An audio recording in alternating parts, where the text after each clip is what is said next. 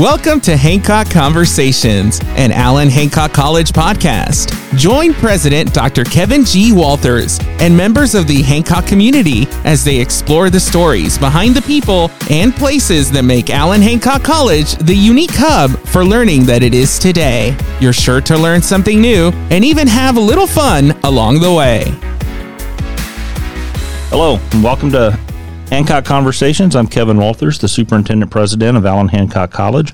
I'm joined today by Alejandra Enciso, a member of the Allen Hancock College Board of Trustees.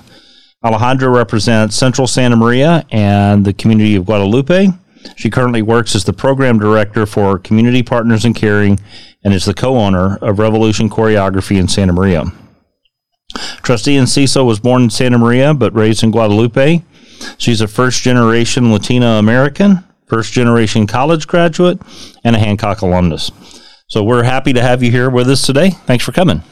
Hi, everybody. Hi, every, the Bulldog family. How are you guys? I hope you guys are doing good. so, why don't you give us a little uh, bit of background on yourself and uh, um, maybe what led you to come to Hancock as a student and then what led you back as a trustee? Yeah, so um, growing up, um, my parents had very minimal education. My mom went to third grade in Mexico, and my dad um, came to the U.S. when he was 12 or 13. I can't remember exactly. He went one year at McKenzie, which is, was in those days was called Main Street Middle School, and then he went to Righetti, where he actually started um, the Barima band and soccer teams there uh, with Mr. Gavaldon Senior. Um, and so growing up, my parents would always say, your only job as a, as a kid is to go to school. So um, they knew that if I wanted to get ahead and not work, have labor intensive jobs, that I had to go to school. That's awesome. And, that, you know, we see that a lot in our farm families, right? When we talk to them and we ask if uh, they want their kids to go to school, they're absolutely 100% want their kids to go to college. They understand the importance of doing that, right? Yeah, my parents knew that um, they didn't have the opportunities that I would have if I went to school. They gave me, they allowed me to go on field trips, Yosemite National Park to uh, Washington D.C. to Mexico, um, all throughout, like from starting from the very you know, from pre-K to all the way to co- high school, and then in college, I traveled more and they were always very um, excited that I was this little girl from Guadalupe that got out. That's nice. Yeah. So, w- tell me what your parents did for a living. So, my dad, um, for the first 13 years of my life, was um, a migrant farm worker in lettuce fields. So, he would do the migrant, uh, he would do the track from Santa Maria to Salinas to Yuma, and we would migrate uh, as we were kids. My mom cut strawberries and chilies growing up, and then um, she had a we had a car accident, and then she started doing childcare at home. And then when she had my sister, after that, she decided to do. She started her own business in um, cleaning houses. Nice. Yeah. So hardworking people, and they wanted to make sure that you guys had everything that they didn't get growing up. Yeah, they um, they really worked hard. My dad, after after working the lettuce fields, he went to go work for Michael Jackson's ranch. he started in the gardening, and then he went into the zoo, and he had a wonderful time there. He he still talks about it. He's very excited about that time in his life. we might need to schedule him for some stories. That sounds pretty good. Yeah. So uh, you came to Hancock.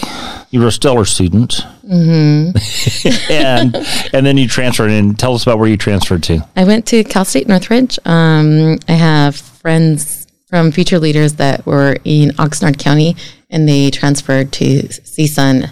And I thought that would be a great space. It was far enough not to be at home as mm-hmm. a first generation student, but it was close enough that if there was an emergency, I can drive home.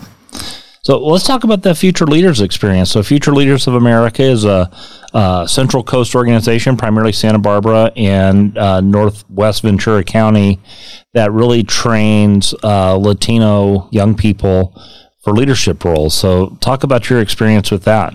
Yeah, so I started way back in the day when Hilda Zacarias was still directing. Another board member. Another board board member, and um, I wasn't an A student. I was never uh, like a perfect A straight A student. I was more of a uh, B C student. Um, I had a I have a learning disability, so my learning disability is in comprehension and writing and reading, and so. Um, one of the teachers at McKenzie, uh, I can't remember which teacher told me to apply, but I, I, I, would be doing good if I did it. And I remember in the late 90s, um, we were experiencing a lot of gang related activities. And so I hung out with a lot of those folks. And they're like, Alejandra, you don't engage in those activities, but you, you hang out with these folks. So uh, somebody in my life, somebody, one of the teachers saw something in me and told me to apply. So I applied it took a couple weeks convincing my parents to let me go for a week on by myself. And once they said I'm board, I learned about, you know, A through G requirements. I learned that, you know, college is really accessible.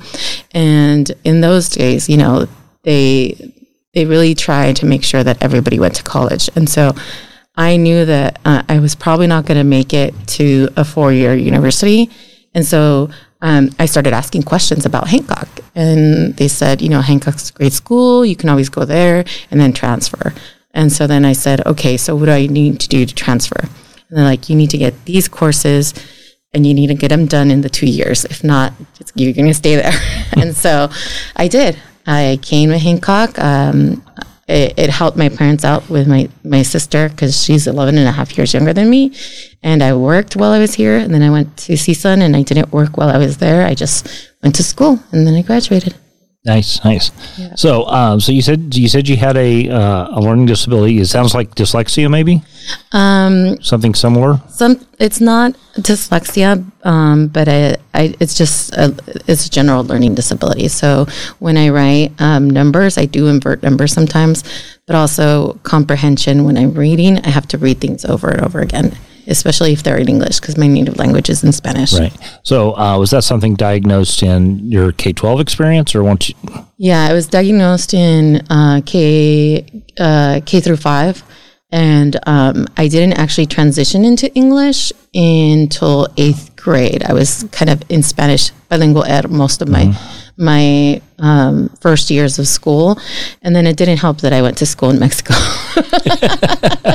I spent a couple years in Mexico and uh, when I was growing up as a migrant child. And so um, my real basis was in Spanish. But even in Spanish, I have um, some reading and writing disability. So that, that's not an uncommon thing, right? And we're mm-hmm. starting to see now more and more people recognizing that, that, that that's an issue. Um, what were the things you had to do to adapt to that so that you could get to where you are today? Yeah, um, a lot of it was a lot of reading and reading and reading the same paragraph a lot of times over and over again. So I learned that um, re- I learned better by listening to things. So now that a lot of things are on audio, I do audio or like even PDFs, I have it automatically read to me. Um, when I write, uh, I ask for or test taking that's really hard for me. So I asked for t- extended time in the learning center. And while I was in college, I asked for extended time during my tests. So normally students would get 30 minutes or one hour. I would get double the time. And so that really helped to ease the pressure of like, okay, now I can go read through the questions that I don't understand carefully and then I can answer them. Yeah, that's incredible. We, uh, you know, we, we really try now, and it's, it's, it's transformational, right? Mm-hmm. That we start to see, we're not testing how fast people can ask, answer questions. We really want to test for knowledge, right? We want to make sure people are learning. And so there's a lot of ways to get to that idea of, of have you learned the material? Have you mastered the material? So, um, you know, your, your example for our students is, is tremendous that if they, you know, are, are mindful and really think about what they're doing, they too can be successful. So that's a great story. Thank you. Um, so let, let's fast forward a couple of years and uh, and um, Larry Lair was on the board of trustees and and he um, got an incredible opportunity to move to a really cool house in Buellton and which was not in his district anymore and uh, so he decided to retire and um, you applied to go into that seat mm-hmm. and I think what's more interesting is your personal connection to Larry from before that time. So tell tell us about how you knew Larry Lair. The I mean, Larry was on the board for 26 years. So how did you know Larry before you became a trustee? So um, when my mom decided to open her small business of cleaning houses, my mom um, got connected to some of the people that Larry knew, and so they, he ended up going to she ended up going to clean their house. And so my mom was the babysitter the you know the house cleaning lady and even then everybody says she's not the housekeeper. She's not the house cleaning lady. She's our juana. Like they really adopt my mom in, in in these families and i'm really proud of my mom how she he, she's um, fostered these relationships with her employers.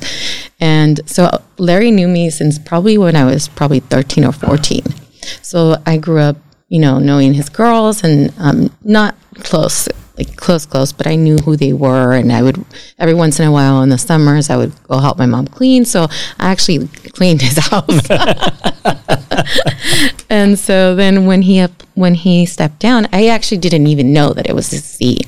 I keep, I, I, it's pretty funny.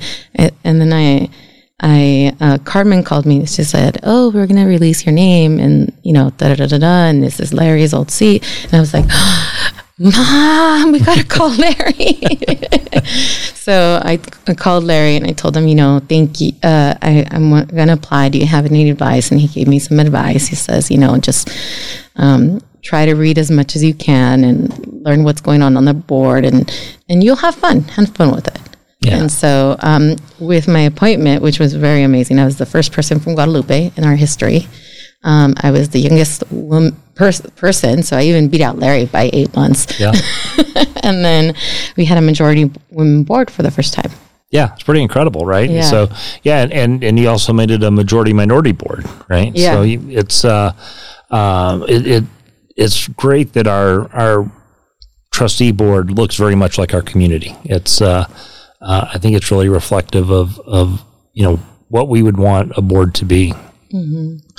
So now you've been on the board for three years. It's going on to three years. Going on to three. So what? What's the most fun thing that you get to do? The most fun thing that I get to do is actually talk to students, and then when I know that things are happening um, in the college, I come and to these like the grand opening of the um, stagecraft building right? That was really nice. Um, some of the students the theater students got together with you know the actual people who do the sets and things like that and they just support each other so well. And so i feel like we're creating families or support systems for these folks and it's just amazing to see that. I also get to go to trustee development and i see other colleagues and i'm starting to see that you know, young people of color are really trying to engage in in their civic duties to change what um, education looks like or what you know laws look like in their own communities. So, um, what do you think your most important role is as a trustee? I think my most important role as a trustee is to uh, support the college and by the college, I mean students first, and you know staff and and the college and learning environment. I also think that um, part of my my role here is to be a representation of someone like me who can make it. Um, I find that a lot of people don't have um, the force to or the willpower to admit of their learning disabilities, and I think it's becoming much more open. So I'm glad I'm part of that, you know, space of folks making it a point that even with a learning disability, even being a, a woman of color, that I can come and make change. Great, that's fantastic. Um, so part of your career is is you're a a, a great advocate for social justice issues. Um, talk a little bit about how you see your role in Santa Maria as contributing to, to building a more just society in, in northern Santa Barbara County. Yeah, um, wherever I've been, especially this last year that I've been in pro, uh, leadership of programming, um, in actually leading an organization, I feel like part of it is just, uh, you know, pay equity. Um, and then also uh, having people access the ability to access healthcare to me, that's those two things are very important. Um, unfortunately, fortunately, we live in the Central Coast and it's beautiful, right? but our but uh, our pay gaps are, you know, very large, and so uh, whenever I have a chance to speak on that, or you know, say, hey, we we can compensate through through you know health insurance, then let's let's see how let's figure it out. Yeah. So those are really important things that you know we look across. Um, I think you know your work with community partners and caring is a good example of social justice too, right? For taking care of the senior folks. Why don't you talk a little bit about what it is they're doing? Yeah. So community partners and caring is uh, a local nonprofit that's been around. We're on our 26th year in November, um, and what we we do is we ask volunteers to either call a senior who's isolated. Um, take a senior to an appointment or you know go grocery shopping for that senior. We had a, a current situation where a, a senior had um, had her her home flooded because of pipe burst. And so we were able to connect that senior with another agency in our community to provide that service and so we're we're kind of bridging and we're working with collaborating with other agencies to make sure that our senior population stays safe and are able to age in their in their homes because that's what most of them want. Yeah, and it's a safer space for them, right? If, as long as they're able to, you know, take care of themselves in that space, then it's great that you know your organization is working with so many others to make sure that you know people are eating the right meals and, and getting transportation to doctors. It's it's uh, it, it's a real labor of love and uh, it, it is certainly something to be proud of. Yeah, we we've extended our services to individuals who are uh, chronically ill, who have chronic illnesses, or people with uh, mild disabilities. So, if they're slightly having, you know, sight issues or hearing issues or things like that, we can actually support them as well. Cool. So, um, you know, it, it's you know, being a locally elected official now. that does that seem kind of weird to you? Yeah, it does. I when I hear it, they tell me, "Oh, you're a locally elected official," and I was like, "Oh, that's right, I am." so, but you know, your position's a little different, and we're fortunate that we have a board that understands the way colleges work and the way you know by our own accreditation standards. Mm. Is that you know it's different than being on the city council. In the city council, you take the information from your community and you give it to the you know the city manager or the mayor and you know it, it's it's it's from the community to the city and, and colleges kind of work differently than that. They work you know we, we have standards we have to uphold under state law and under accreditation standards and, and a lot of times the role of the trustee is to explain that back to the community. Do you find yourself having to do that sometimes? Yeah i do. Um, it, actually there was a funny issue with the the building D that they we the one the one right by the, um, the offices in the front mm-hmm. that we mm-hmm. had to just recently um, take down. Right. Um, that building, a lot of people were like, "Well, why are they taking it down?" Da, da, da, da, da. And I explained. I said, "You know, that's something that was passed like ten years ago when Measure I was passed. So you know, you can't. We need to do it now because we don't. You know, the state is on us about making sure that we have appropriate buildings and that we give our, our students the best that we can. And we're too impacted. And so I had to actually explain it. And they're like, oh, I didn't know that that was you guys were just doing it random. I'm like, no, there's there's nothing random about what the board approves or anything like that. Also, you know, there's shared governance with you know the committees on campus really help us to to see what um, students need and and and then we you know, we rubber stamp them at the end. I don't. I, well, I, I, would be careful to say you rubber stamp because I don't think I don't think our board does that. You, no. you guys ask some very hard questions, and um, and and really, it's about the process. And I think that's when we try to talk to boards about what they should be doing. Most of those decisions are. Did you follow the process to get to this spot? Did people have input on campus? Did the students have input into this? Does this make sense?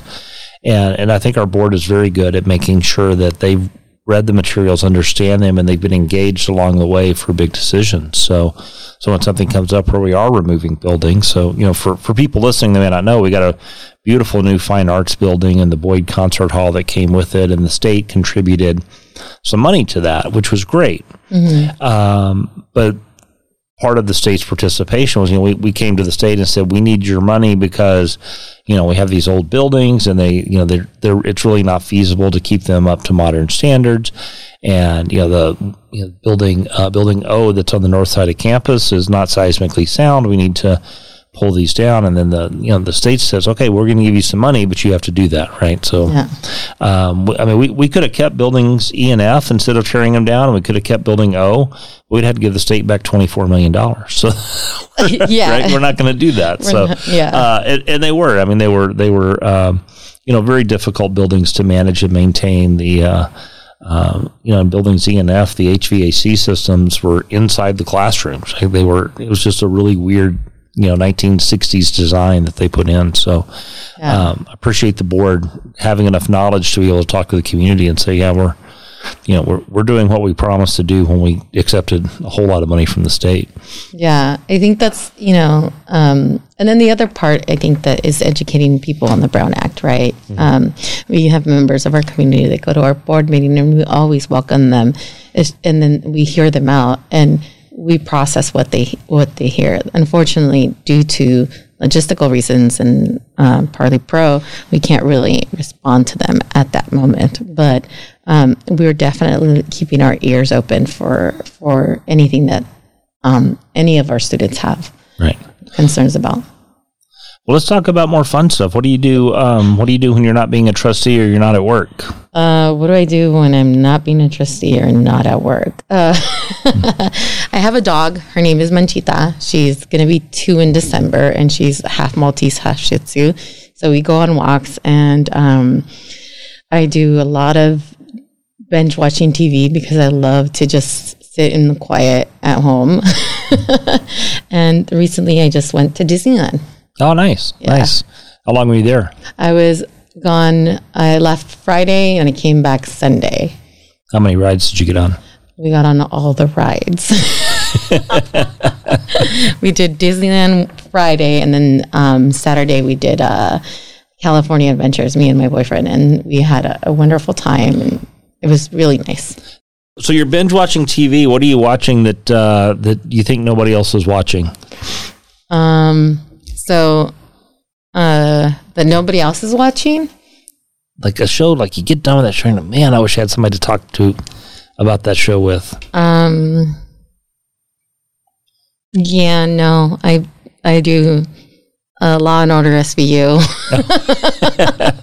I just finished been watching the, from the beginning of first season to 20, 22nd season. Wow, Yeah, it took me about four four to five months to do that. that's a lot of crime. yeah, it is a lot of crime. A lot of very specific, depressing crime that you're. Uh, you know, there's a there's a thing out there that says that women like to watch like investigative shows and like uh, you know like the crime files and things like that, and I'm starting to believe it's true.